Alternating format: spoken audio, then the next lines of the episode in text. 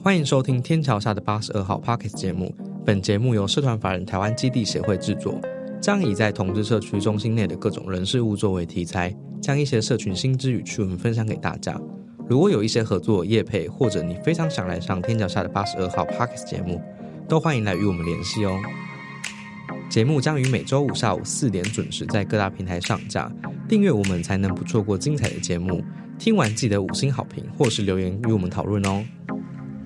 那我们节目要开始喽。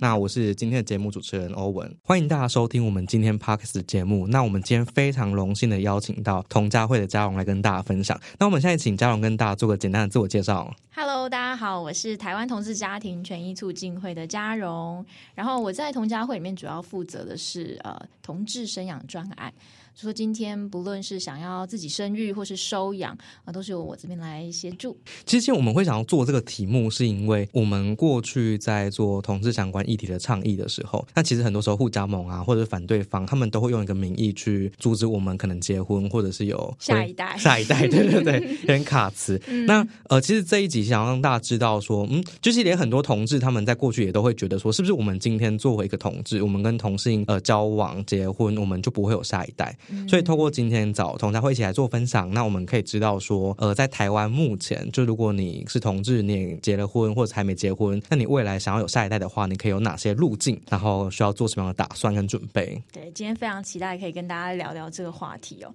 但我要先声明一下，就是我们不是催生组织，我们不是说哎每个人都应该要有小孩，或是应该要生小孩，倒不一定是这样，只是觉得啊、呃其实是有这样的选择的，只是过去这些资讯比较少。然后比较啊、大家比较不了解，所以很多一般社会大众也好，或是同志自己本人，可能都不了解说哦，原来我是同志，我在台湾，其实我是想要有呃小孩的话，我是有一些选择的。其实我觉得讲到不是催生组织这件事情很重要，因为我其实当时在列这个题目的时候，我就想说，嗯，对啊，就是现在其实可以有手术养有人工生殖，同志其实没有像大家过去想象中，就是今天我只要小孩是同志，我以后就会无法传宗接代，就会绝子绝孙的。可是事实上，就是我那时候在想说，哎，对啊，会不会有些人他就是不想要有下一代，他觉得绝子绝孙也没关系。嗯，我觉得这样的想法其实是代表说这个同志他很认识他自己，他很清楚知道说啊、我不喜欢小孩，或者是说啊、我的人生规划里面呃没有想到要小孩。那我觉得这其实是同志比一般异性恋。不知道是该讲优势吗？还是说我们比较有一些机会可以思考？那很多时候异性恋啊、在社会的期待啊，在家人的压力之下，或是伴侣的要求之下，好像、不需要思考，或者是说呃也没有太多的空间可以好好的想一想说有小孩会对我的人生造成什么样的改变？这个改变是不是我期待的？那我自己好奇，就是因为嘉龙在同行会工作嘛，嗯，那你是在什么样的机缘下，或者是为什么会想进到同行会工作？其实这样子说好了，其实我啊、呃我很小很小的时候，大概是在高中生的时候，我就觉得说我想要有小孩。这么早？对，我就啊、呃在我的人生规划里面，我就是希望说，不论你有没有结婚，有没有伴侣。或者是怎么样的这个呃人生状态，但是小孩是我呃非常期待的一件事情。那这个这个想法，当然高中的时候是有点不太成熟的嘛。那等到啊、呃出了社会，然后做了第一份工作，然后渐渐的开始人生来到一个呃比较稳定的状态的时候，我就觉得说好，我想要小孩，然后我想要先把自己的人生状态先整理好，所以我就为自己的职癌做了一些改变。当时我就辞掉了我的第一份工作，然后开始念研究所，然后就辗转的知道说，哎。其实台湾有这样的一个组织，哎，所以其实大家不认识同家会，我觉得是很正常的。嗯，因为过去其实啊、同家会作为一个同志团体，其实是站的比其他的同志组织要稍微后面一点，因为毕竟有小孩要顾虑隐私等等的。这个也算是一个缘分吧，就是我想要有小孩，然后后来就来到了一个组织工作。我自己的好奇，就是在高中那时候有想要小孩嘛？可能那时候你对于有小孩之前的想象，他会是自己生的，还是受出养？其实坦白说，一开始想要有小孩的时候，呃，我第一个想法就是说啊，那我就是想办法自己生小孩。对，反而是后来就是加入了同家会之后，才慢慢理解到说，哦，原来台湾收养制度是这么一回事。哦，原来其实单身也是可以收养的。我觉得大家可能一开始会对于就是收养的理解，会觉得说。好像是来自于就是连续剧啊，或者是一些呃小说啊、漫画啊等等的，可能他的故事的这个过程或是结局都比较悲惨一点。然后，但是实际上开始接触这份工作之后，慢慢了解到，哦，其实首长的社工也好，或者是说呃选择收养的呃同事家长也好，其实大家都保持着一个非常正面的态度在看待收养。我觉得等一下我们可以多聊一点。哎，那其实我跟张勇的缘分是来自于有一天，就是同样会以前对我们来讲，其实一个就像刚张勇刚刚讲，可能是一个比较遥远的单位，因为他们都在台北，神秘的对。然后加上他们其实就像刚刚提到的，因为小朋友的关系，所以能够曝光的可能性其实也没那么高，所以大概就是比较默默的做很多同志家庭的服务。可是有一天，就是张勇来问我说：“哎，你们基地的空间能不能够借用一下？对，就让他作为一个行动的办公室，或者是可以让他在这边工作。没错。呃，顺着这个缘分，就是嘉龙就在基地驻点，对，然后也提供蛮多的服务，或者是办了蛮多在中部的活动。可是我自己有一个好奇，是当时为什么会想要来到台中做服务？嗯，我们其实现在也可以自称说是台中在地组织。对，其实这一点真的都超级感谢台中基地，因为其实，在台湾的中部大型的同志组织，或者可以说唯一的比较有规模在呃营运的这个同志组织，第大家第一个一定都会想到是台中基地。呃，我们之前其实同家会是在呃台北为主，当然我们服务的不是只有台北的同志或是同志家长，其实我们服务全台湾。那当时其实我有我我有两个想法，第一个想法是说，呃，如果持续的一直驻点在台北的话，那其实我们能够接触到的同志家长真的会非常的有限，然后我们也没有办法全面的去了解说，呃，同志社群，尤其是想要生养小孩的同志社群，它的样貌是如何。再加上其实台中真的有非常多的同志家长，大家可能会觉得说，没有啊，我在台中，我在路上，我从来没遇过同志家长，是真的有吗？相信我，真的有。第二点其实是啊，我开始在思考说，认真规划着手，说我要开始有自己的成家的计划的时候，我开始思考一些实际上的问题。我要在什么样的地方养小孩？我的居住的环境是不是适合养小孩？然后我的工作的形态适不适合？其实我考虑的事情慢慢开始就跟其他人呃没有什么太大的差别。还有很重要的一点就是说，有没有人可以跟我一起照顾呃担任我的支持系统？然后我其实是高雄人。然后我女朋友是呃南投人，我们就发现说，其实我们在台北真的没有什么亲戚，或者是说可以协助我们照顾小孩的这些朋友，所以我们开始规划说。嗯，我们应该要好好来思考这个很严重的问题，房价啦，或者是超现实，非常现实。然后，所以我们后来就决定搬来台中。但是，我觉得我们还是稍微晚了一步啊。台中的房价又涨得不得了了。对，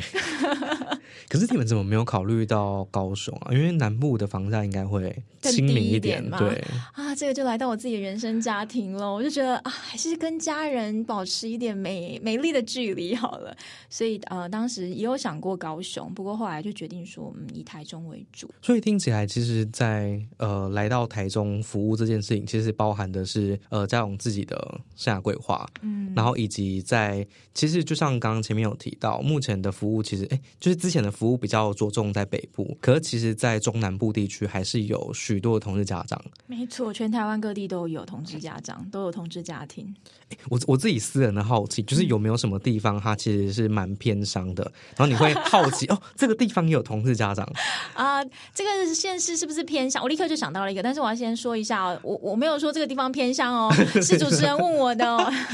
啊，其实宜兰有非常多的同志家庭在宜兰生活，苗栗。其实也有非常多的同志家庭，对，那其他六都就更不用说了。所以，呃，我们一般可能想到说，啊，台湾的同志家庭的样貌的时候，我们可能会以为有一些特定的形象、特定的呃社会经济条件，或是特定的形貌等等。但是，其实当我们慢慢去发现说，呃，宜兰、苗栗、彰化，或者说，嗯，台南、嘉义等等。呃，全台湾各地都有同志家庭的时候，我们开始也会慢慢去挑战我们自己的想法，然后以及调整我们的服务方式。我觉得会问这个问题，很大一部分是我相信许多听众或者是我自己，其实都有这样的疑惑，或者是这样的迷思，就是好像同志只有在比较都市的地方才能够做自己。嗯。那理所当然，如果今天要建立一个家庭，甚至是有小孩有子代的话，那好像那个环境的友善程度必须要更开放一些。嗯，所以老实说，听到说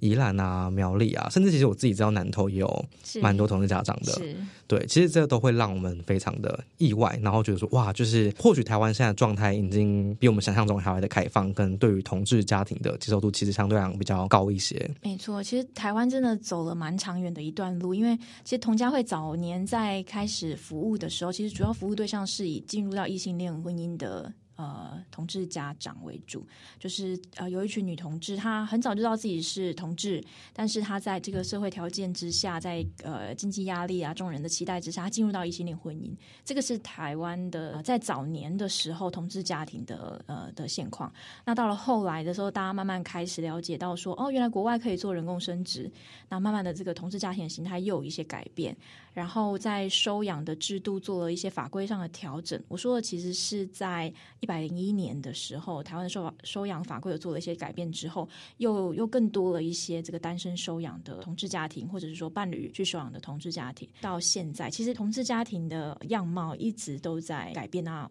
我们当然就是也是啊一路学习到现在，但是真的是蛮值得期待的一件事情，就是说在同婚过后，除了接到越来越多的咨询之外，很多来咨询的人其实是带着家人的祝福来的，就是说那些家人啊，他们就很开心的说：“哦，我们家人都知道我们两个的关系啊，哦，他们都很期待说我们可以有自己的小孩，或是去收养。”这个情况应该是大家很难想象的。可是我刚刚听到带着家人的，就是你还没讲出祝福的时候，我刚刚想的是你要讲出的是包袱。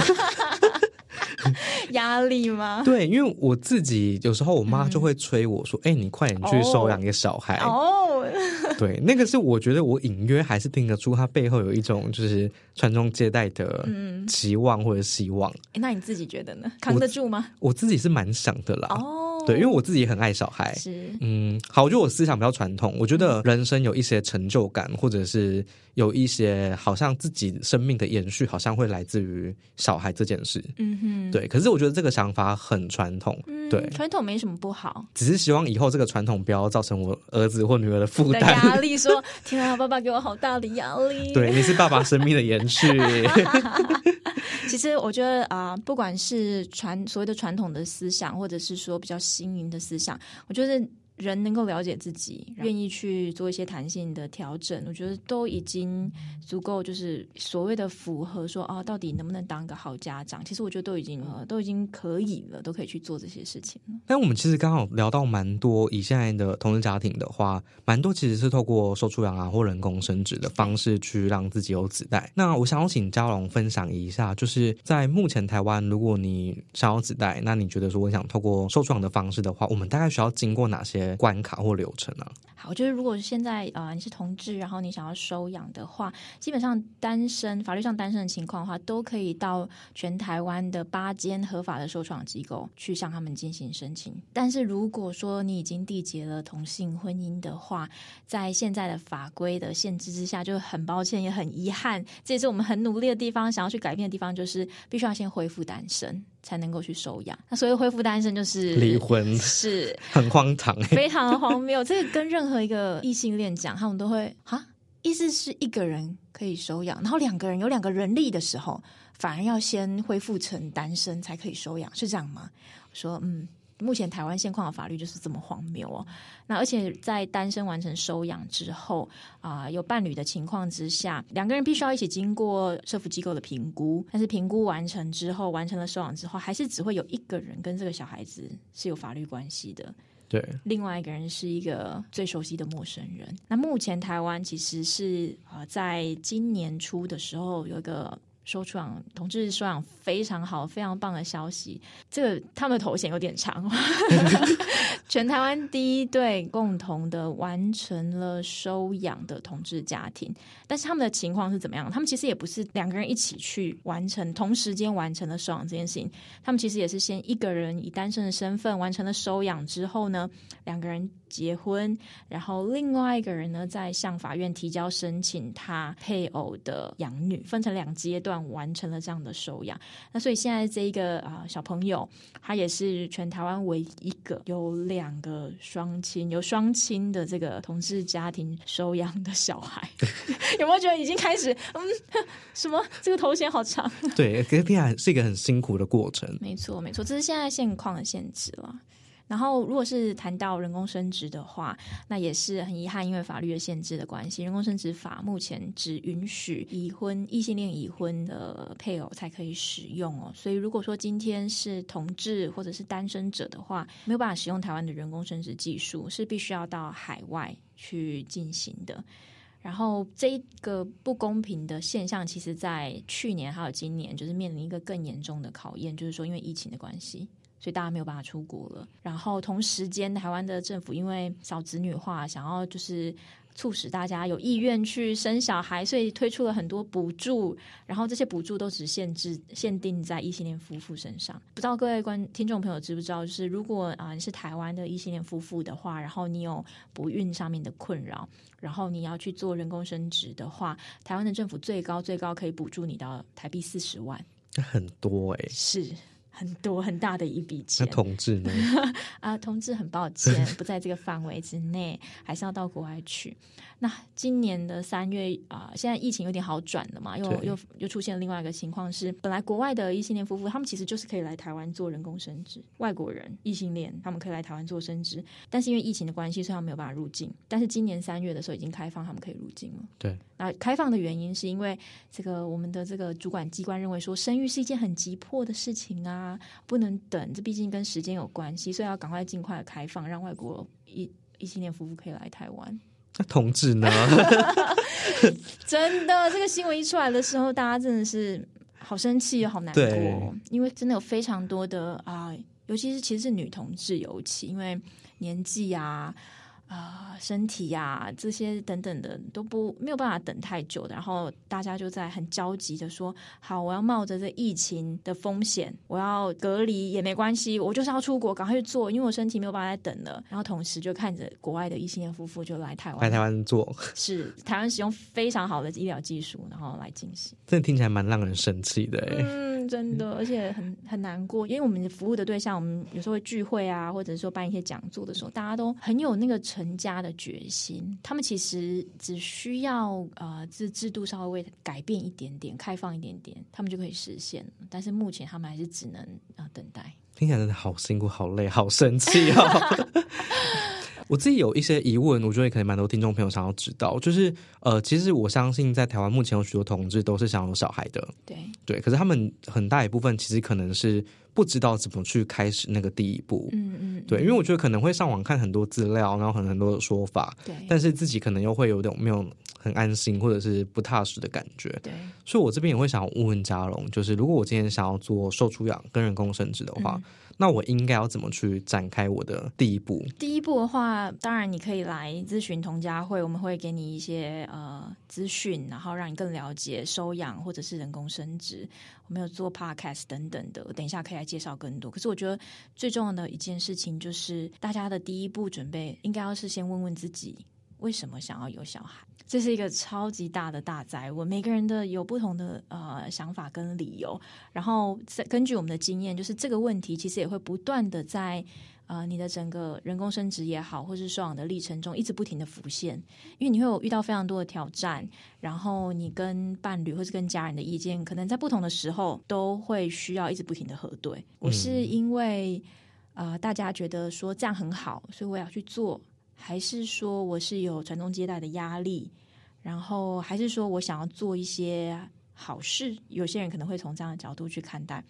或者是说我我觉得有小孩的人生才是完整的。那我觉得这些答案嗯没有对错，那也有可能随着时间会做一些调整，这个都没有关系。但是这一个问题也是我觉得同志在生养过程中比异性恋更幸运的，就是我们有这个空间，我们有这个时间，先问问自己要不要做这一件事情，再决定我要怎么去实现。那如果呃假设对一般的同志来讲，可能他同时会考虑这两个选项嘛，说收养好像也不错，人工生殖也不错，那到底哪一个比较适合我呢？那我就接下来就是可以去好好了解，说如果我要做人工生殖，我必须要经历哪一些？我可能要先检查我自己的身体，它是不是适合的然后可能是不是身体状况允许，或者我的生育力是充分的，还是说其实需要一些医疗的介入的？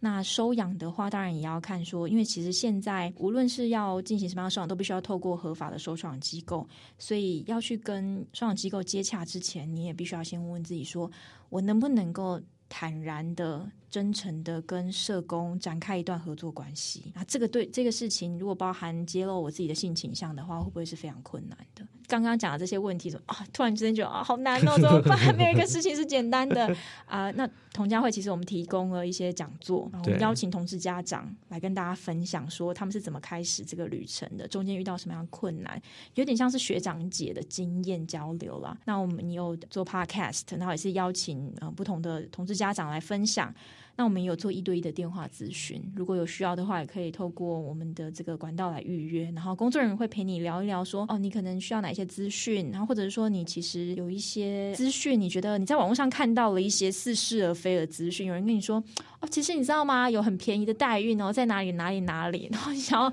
确认一下这个讯息到底是不是真实的，嗯，都很欢迎来使用同家会的服务。基好市集中部地区最大的同志友善市集将于本周日上午十一点至。下午六点于台中火车站前广场办理，邀请大家来与我们共襄盛举。本次活动由男同志教软体 Jack D 赞助。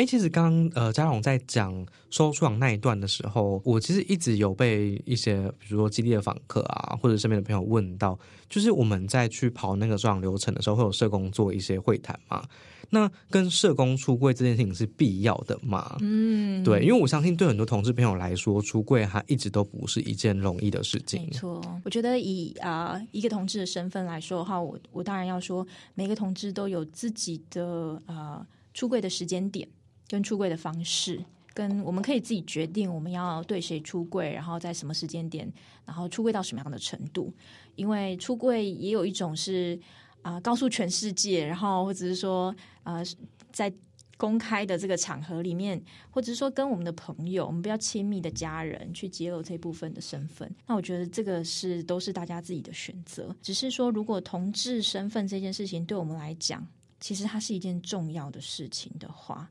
那我们可能也要去思考一件事情，就是这个同志身份，他对我们的价值观，对我们未来呃养育小孩的方式。跟我们怎么看待我们的原生家庭，还有我们接下来要建立的这个家庭，会影响到我们的话，那我们要思考一下，我们会如何的去应对。那假如这件事情，其实你你发现说，哎，他不管是在我跟日常其他人互动，或者是说在我跟家人的关系上面，其实同志这身份扮演了一个蛮重要的角色的时候，我们很难不去跟社工谈论这个事情。因为其实我们要收养的时候，其实我们在做的是不是只是说哦，我要完成这个申请，然后我要顺利的有一个小孩。最重要的其实是未来我们要跟这个小孩子一起去面对这个世界的各种挑战。对这件事情，我觉得是。啊，值得好好的思考。就是说，假如这件事情对我们来讲影响那么深，然后这么重要，但我们选择不要告诉社工的时候，我们是不是有一些什么样的害怕，或者是隐藏，是需要我们先好好讨论的？我觉得，就像张总刚刚前面讲到的，很多时候我们现在呃没有去处理的议题，或者是选择先绕过去的议题，它其实会在往后我们的生活当中不断的浮现。没错，对，所以，我们今天可能嗯出柜，它真的很不容易。可是，万一我们今天在这一个关卡里面，选择的是呃没有去揭露我们的同志身份的时候，那我觉得他是不是其实比较等于是错失了一个机会去为我们的未来做一些演练，或者是做一些讨论？没错，因为我相信其实蛮多同志朋友会有出柜这个担心，其实大部分是来自于他们会担心遇到恐同的社工。嗯。然后，所以我觉得我们在那个评估的时候，是不是也信任那个社工一次，然后让我们有机会让这个议题是可以被讨论的？我我觉得蛮可以了解，就是说，呃，我我跟我的家人朋友要讲说我是同志，我都已经花了这么久时间，然后我现在要跟一个我完全就是第一次见面，或者甚至根本没见面，只是打了一通电话去咨询的收养社工，我就要跟他说我是同志，好像对我来讲真的是一件有点困难的事情呢。我觉得这个是呃我们可以理解的，所以。也是后来我们开始办了同志收养座谈会的原因。我们在这个同志收养座谈会里面，我们就请了友善的收养机构的社工来到现场，跟大家分享说他们怎么看待收养这件事情，他们怎么看待同志收养，然后也请呃同志家长现身来分享，跟大家说他是怎么走过这个历程的。然后呃，其实我们三月份的时候刚刚办完高雄场现场，我觉得那个气氛真的是让大家发现说，哦，其实社工跟我想象的不太一样哎啊！大家可能一开始的时候会很担心说，社工就是是不是要来检验我的，啊，是不是就是要来评估我的？社工是不是就是会对同志特别的严格？嗯，呃，种种的呃更多的挑战。那我觉得，呃，像这样子的呃实际的接触，然后呃碰面，然后互相彼此聊聊之后，会发现其实双方的想法都有一些转变，就是这是透过真实的接触之后才能够发生的。那如果说我们可能有一些担忧，但是我们没有去尝试去。啊，去做出一些突破的话，那些担忧可能会在我们心中，然后越来越可怕，越想越想越不对劲，或是越想越可怕哈。就是就像刚刚主持人说的，错过了一次交流的机会跟改变的机会。我们刚刚其实提了很多在呃收出养前或者农生前的准备，我觉得那个准备好像比较多是在心理层面的。嗯嗯，对。那我觉得比较务实的就是，那我今天如果想要做受出养或人工生殖的话，其实大概要花多少金钱跟时间？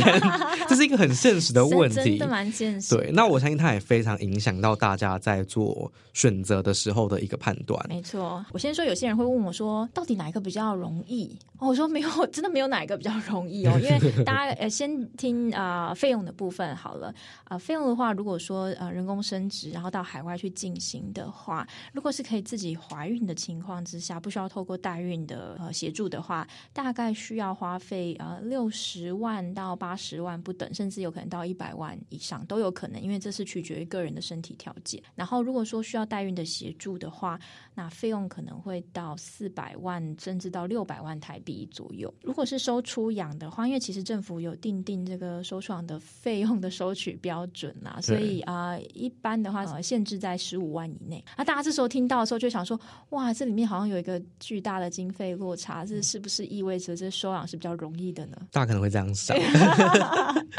其实各自有各自的难处啊。然后第二点是时间的部分的话，呃，如果说想要做呃人工生殖，我们我们知道说怀孕需要十个月嘛，怀胎十个月。但是其实如果真的要从事人工生殖，根据我们的经验，同志家长大概会花费一到两年的时间做资料的搜集。那如果说是涉及到代孕的话，可能要花更久的时间做搜集，可能也许要花到三年不等的时间。那中间的过程中，每一不，其实都有可能因为个人的身体因素，或者因为要需要出国，你要跟老板请假，然后现在又有这个疫情，然后你要隔离等等的，所以整体的这个执行的时间其实是有有可能更久的。那收养的时间其实也是如此的，就是说，因为收出养的评估，它会历经就是呃社工会评估，然后会有一个共同生活期，所谓的试养期，然后到最后法院裁定。这个流程至少至少都要一年以上。那一般我们比较常听到的可能是两到三年。所以，我们大家可以听到说，其实不管是人工生殖或者是收养，其实都会至少要花费三到五年的时间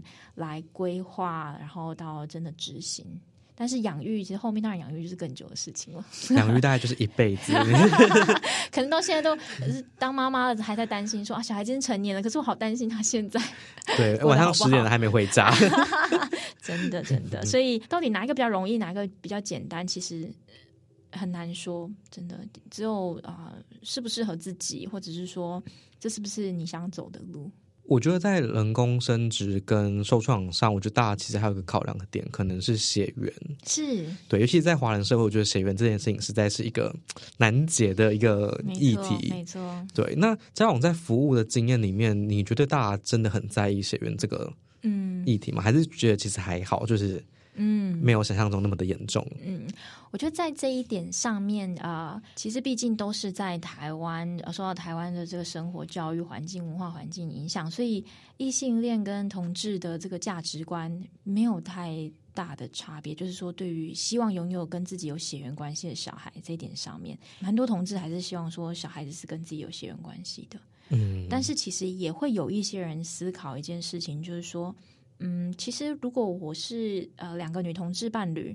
那这个小孩子即便是我伴侣生的，也跟我没有血缘关系。哦，对，小孩子总是会跟同性伴侣，不管是男同志伴侣、女同志伴侣的其中一方，其实是没有血缘关系的。对，那呃，在我的服务经验里面，其实也看到说，这些跟小孩没有血缘关系的这个爸爸或者是妈妈们，他们其实对小孩子的爱没有太大的差别。就是他们也是啊，全心全意的照顾，然后也是在这个相处过程中，大家发展出一个很亲密的依附的关系。然后小孩子呃，到底比较亲哪一方的爸爸，哪一方的妈妈也不一定哦，也不一定是因为血缘的关系哦。其实还是看这个啊，谁是这个长期陪伴，谁是这个小孩子最安心的依附者。那童家会呃陪伴这么多同志家庭走过受创的过程啊，或者是人工生殖啊，有没有什么让家长印象比较深刻的服务经验？嗯，其实啊，我那时候我在想说，哇，好。多好多好多啊！我我觉得印象最深刻的几件事情，包含是同婚刚通过的时候，二零一九年的时候的年底同志游行，那那时候的气氛其实非常欢欣鼓舞的。对，就是啊啊。同婚通过了，然后又是这个同志游行，而且那时候还没有疫情，所以大家就很开心的这个聚集在台北市政府前。我们在很多同志团体的协助之下，我们就辟了一个亲子区，然后我们在那个亲子区里面啊弄了。啊，帐篷弄了啊，这个草皮，然后放了一些玩具，然后很多同志家庭的小朋友就跟异性恋家庭的小朋友就坐在那个草皮上，然后听着台上我们请了一个扮装皇后来跟大家说故事，感觉好有趣哦。对，而且呃，说完故事，大家在那边很开心了之后，我们还接着啊做了一场彩虹宝宝迷你游行。因为我们过去在讲同志游行的时候，我们会说啊，有男同志，有女同志，有跨性别，有呃非二元性别，有同志父母。然后也有同事家长，可是那一场小小的迷你的游行，其实真的非常的迷你哦。迷你有两个意思，就是那个迷你有路线上的迷你，我们就是绕着这个台北市政府前广场这样走了一小圈。然后第二个迷你是啊，谁领军这个同志游行呢？就是这群小朋友，好可爱哦。然后他们就拉着那个他们自己画的那个呃彩虹旗啊，涂鸦一大堆，就是啊。家啦，或者是说卡通啦，或是各种这个他们喜欢的东西啊，一大张帆布，然后他们就拉着那个帆布绕了一圈这个台北市政府前广场。然后那时候我就突然觉得说，哇，我真的好开心，好荣幸可以看到这个画面，因为。呃，这些小孩子跟他们的家长，其实就是这样一步一步，还有很多同志团体的努力，就是我们就是这样一步一步改变了这个世界，改变台湾。然后在这样子很欢欣鼓舞的气氛之下，第二个印象深刻，我就要当然分享一些现实的情况，就是后来因为疫情的关系哦，所以有一些呃女同志伴侣，他们因为没有办法出国。然后他们的呃身体的条件呃也没有办法再等待，然后所以他们会呃非常痛苦，然后也强烈的感觉到一种不公平的对待的时候，我们在办一些聚会的时候，大家在互相聊天的时候，都觉得好心酸，然后。就是这一份工作，同时给了我一种希望感，就是对于未来的希望感，对未来的盼望。然后同时也让我看到了有一群人，然后他们在这样子的处境之下，面临了法律的限制，面临着制度的限制，然后他们非常的渴望能够成家，能够养育小孩，但是却不可得。我觉得这两件事情啊，大概也是促使我继续继续做下去的原因吧。因为刚刚在我在讲呃。女同志朋友就是聚会的成员，然后因为疫情没有出国，可是我忽然想到，就是有一件事情，但我不知道这是一个迷思还是我自己的错误资讯，然后也跟这样求证一下。就是我曾经听说过有些女同志，因为女性有子宫嘛，所以他们可能会跟比如说男性的友人，然后借精子。对。那可能用精子，比如说男生可能打手枪打出来在针筒里面，然后让女方用注射针筒的方式把精子打进去阴道里面。对对，这件事情是可行的吗？嗯，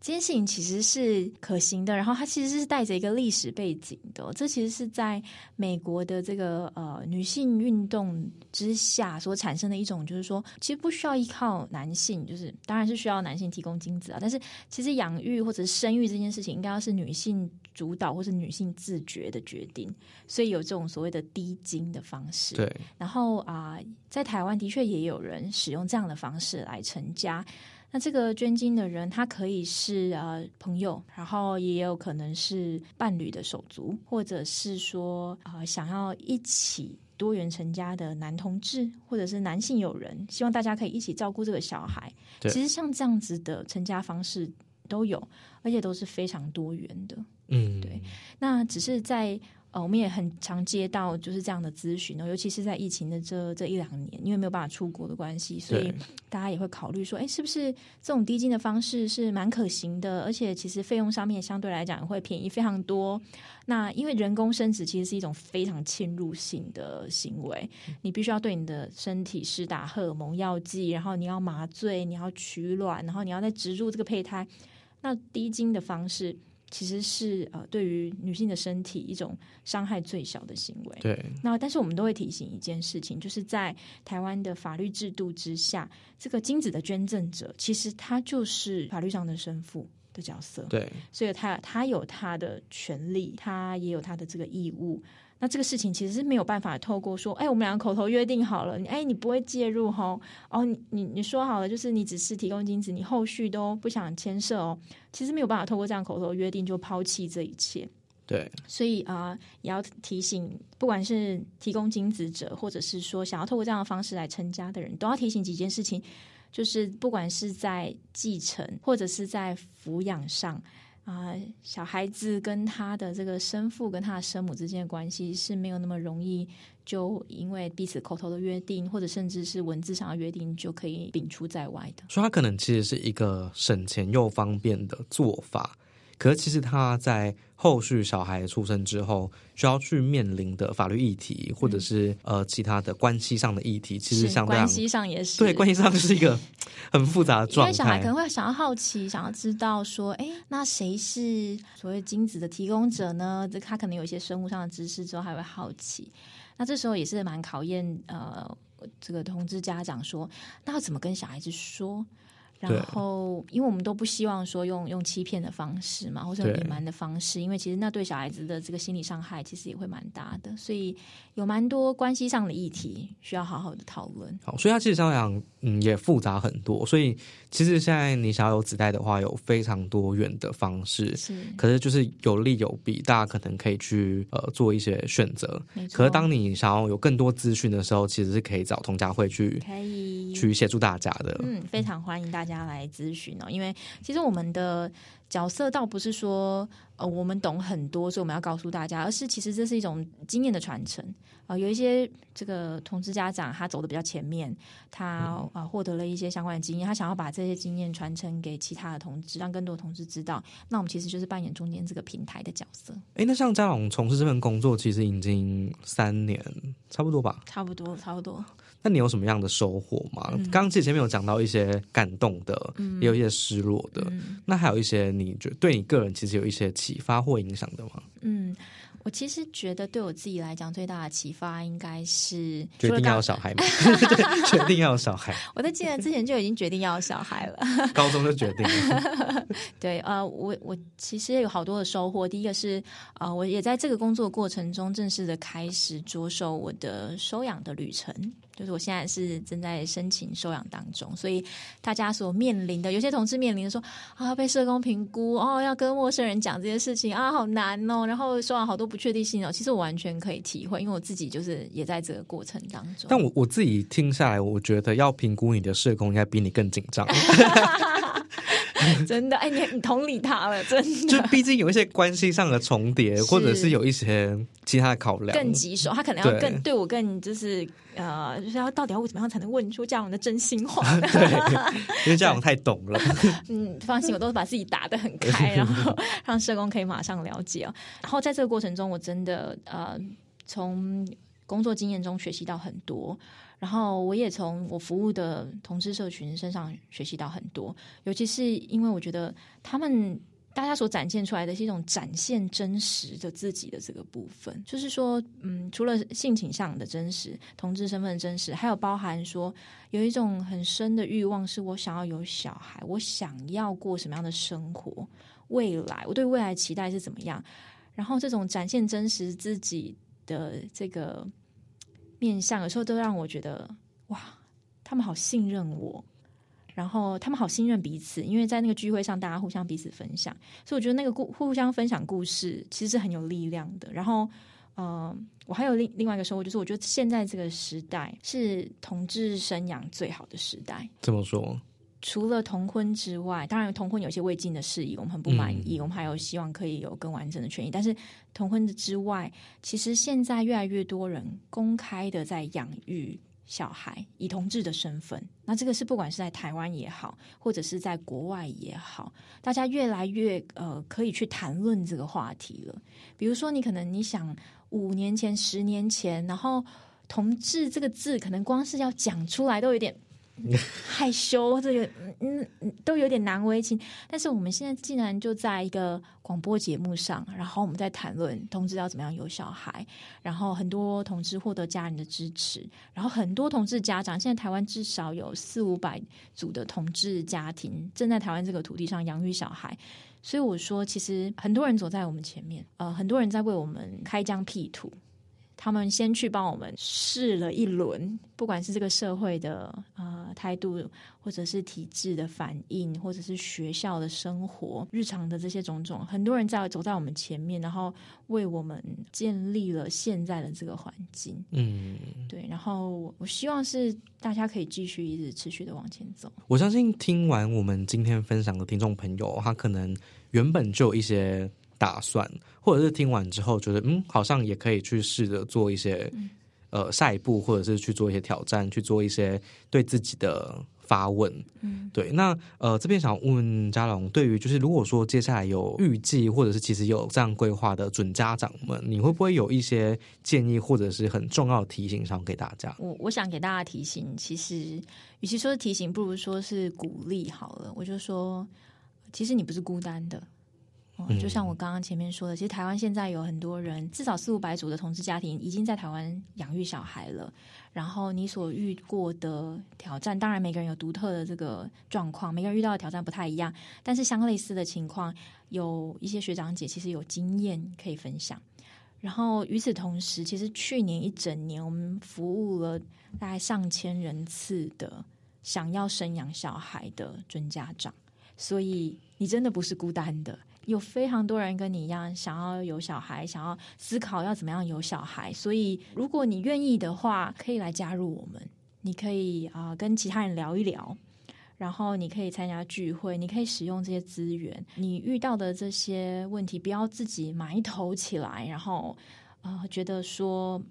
没有没有人可以帮助你了，或者是说你没有任何的呃求助的的的方向。其实。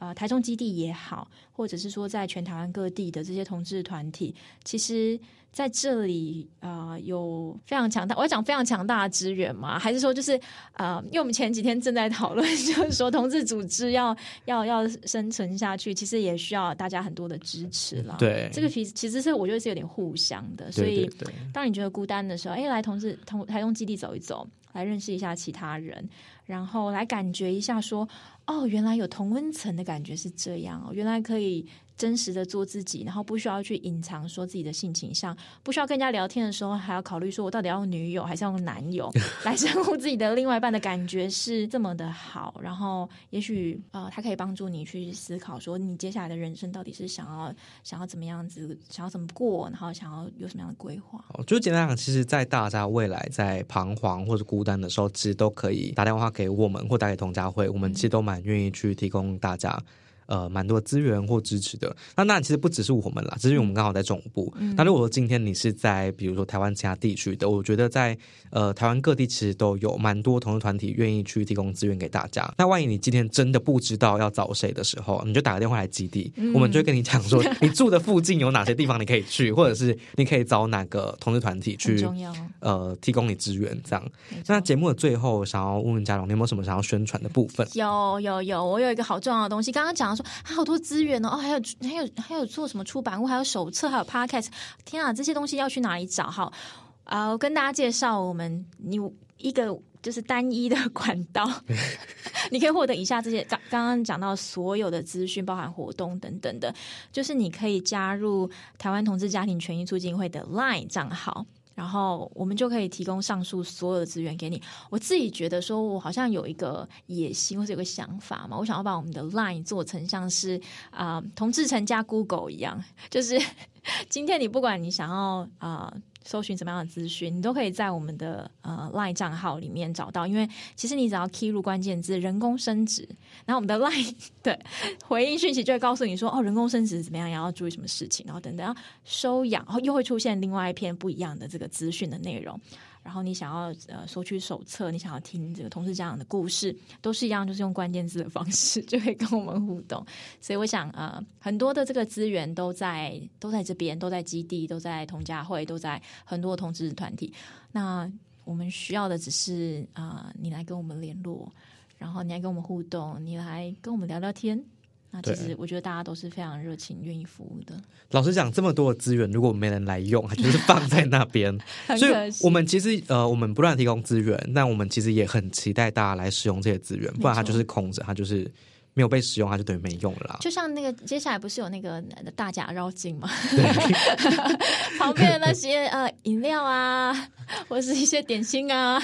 如果你没有拿，它就是放在那边而已。对，我们很希望你来拉来拿这样子。对，那呃，最后是如果大家对于同家会的赖生活圈有兴趣的话，我们会把它放在脸书的留言处，那大家可以去点击，然后就可以直接加入生活圈。嗯嗯。好，那呃，今天非常感谢嘉龙的莅临，谢谢谢谢。其实我就在台中，所以也很方便。好，所以其实到台中基地也可以找到嘉龙，可以，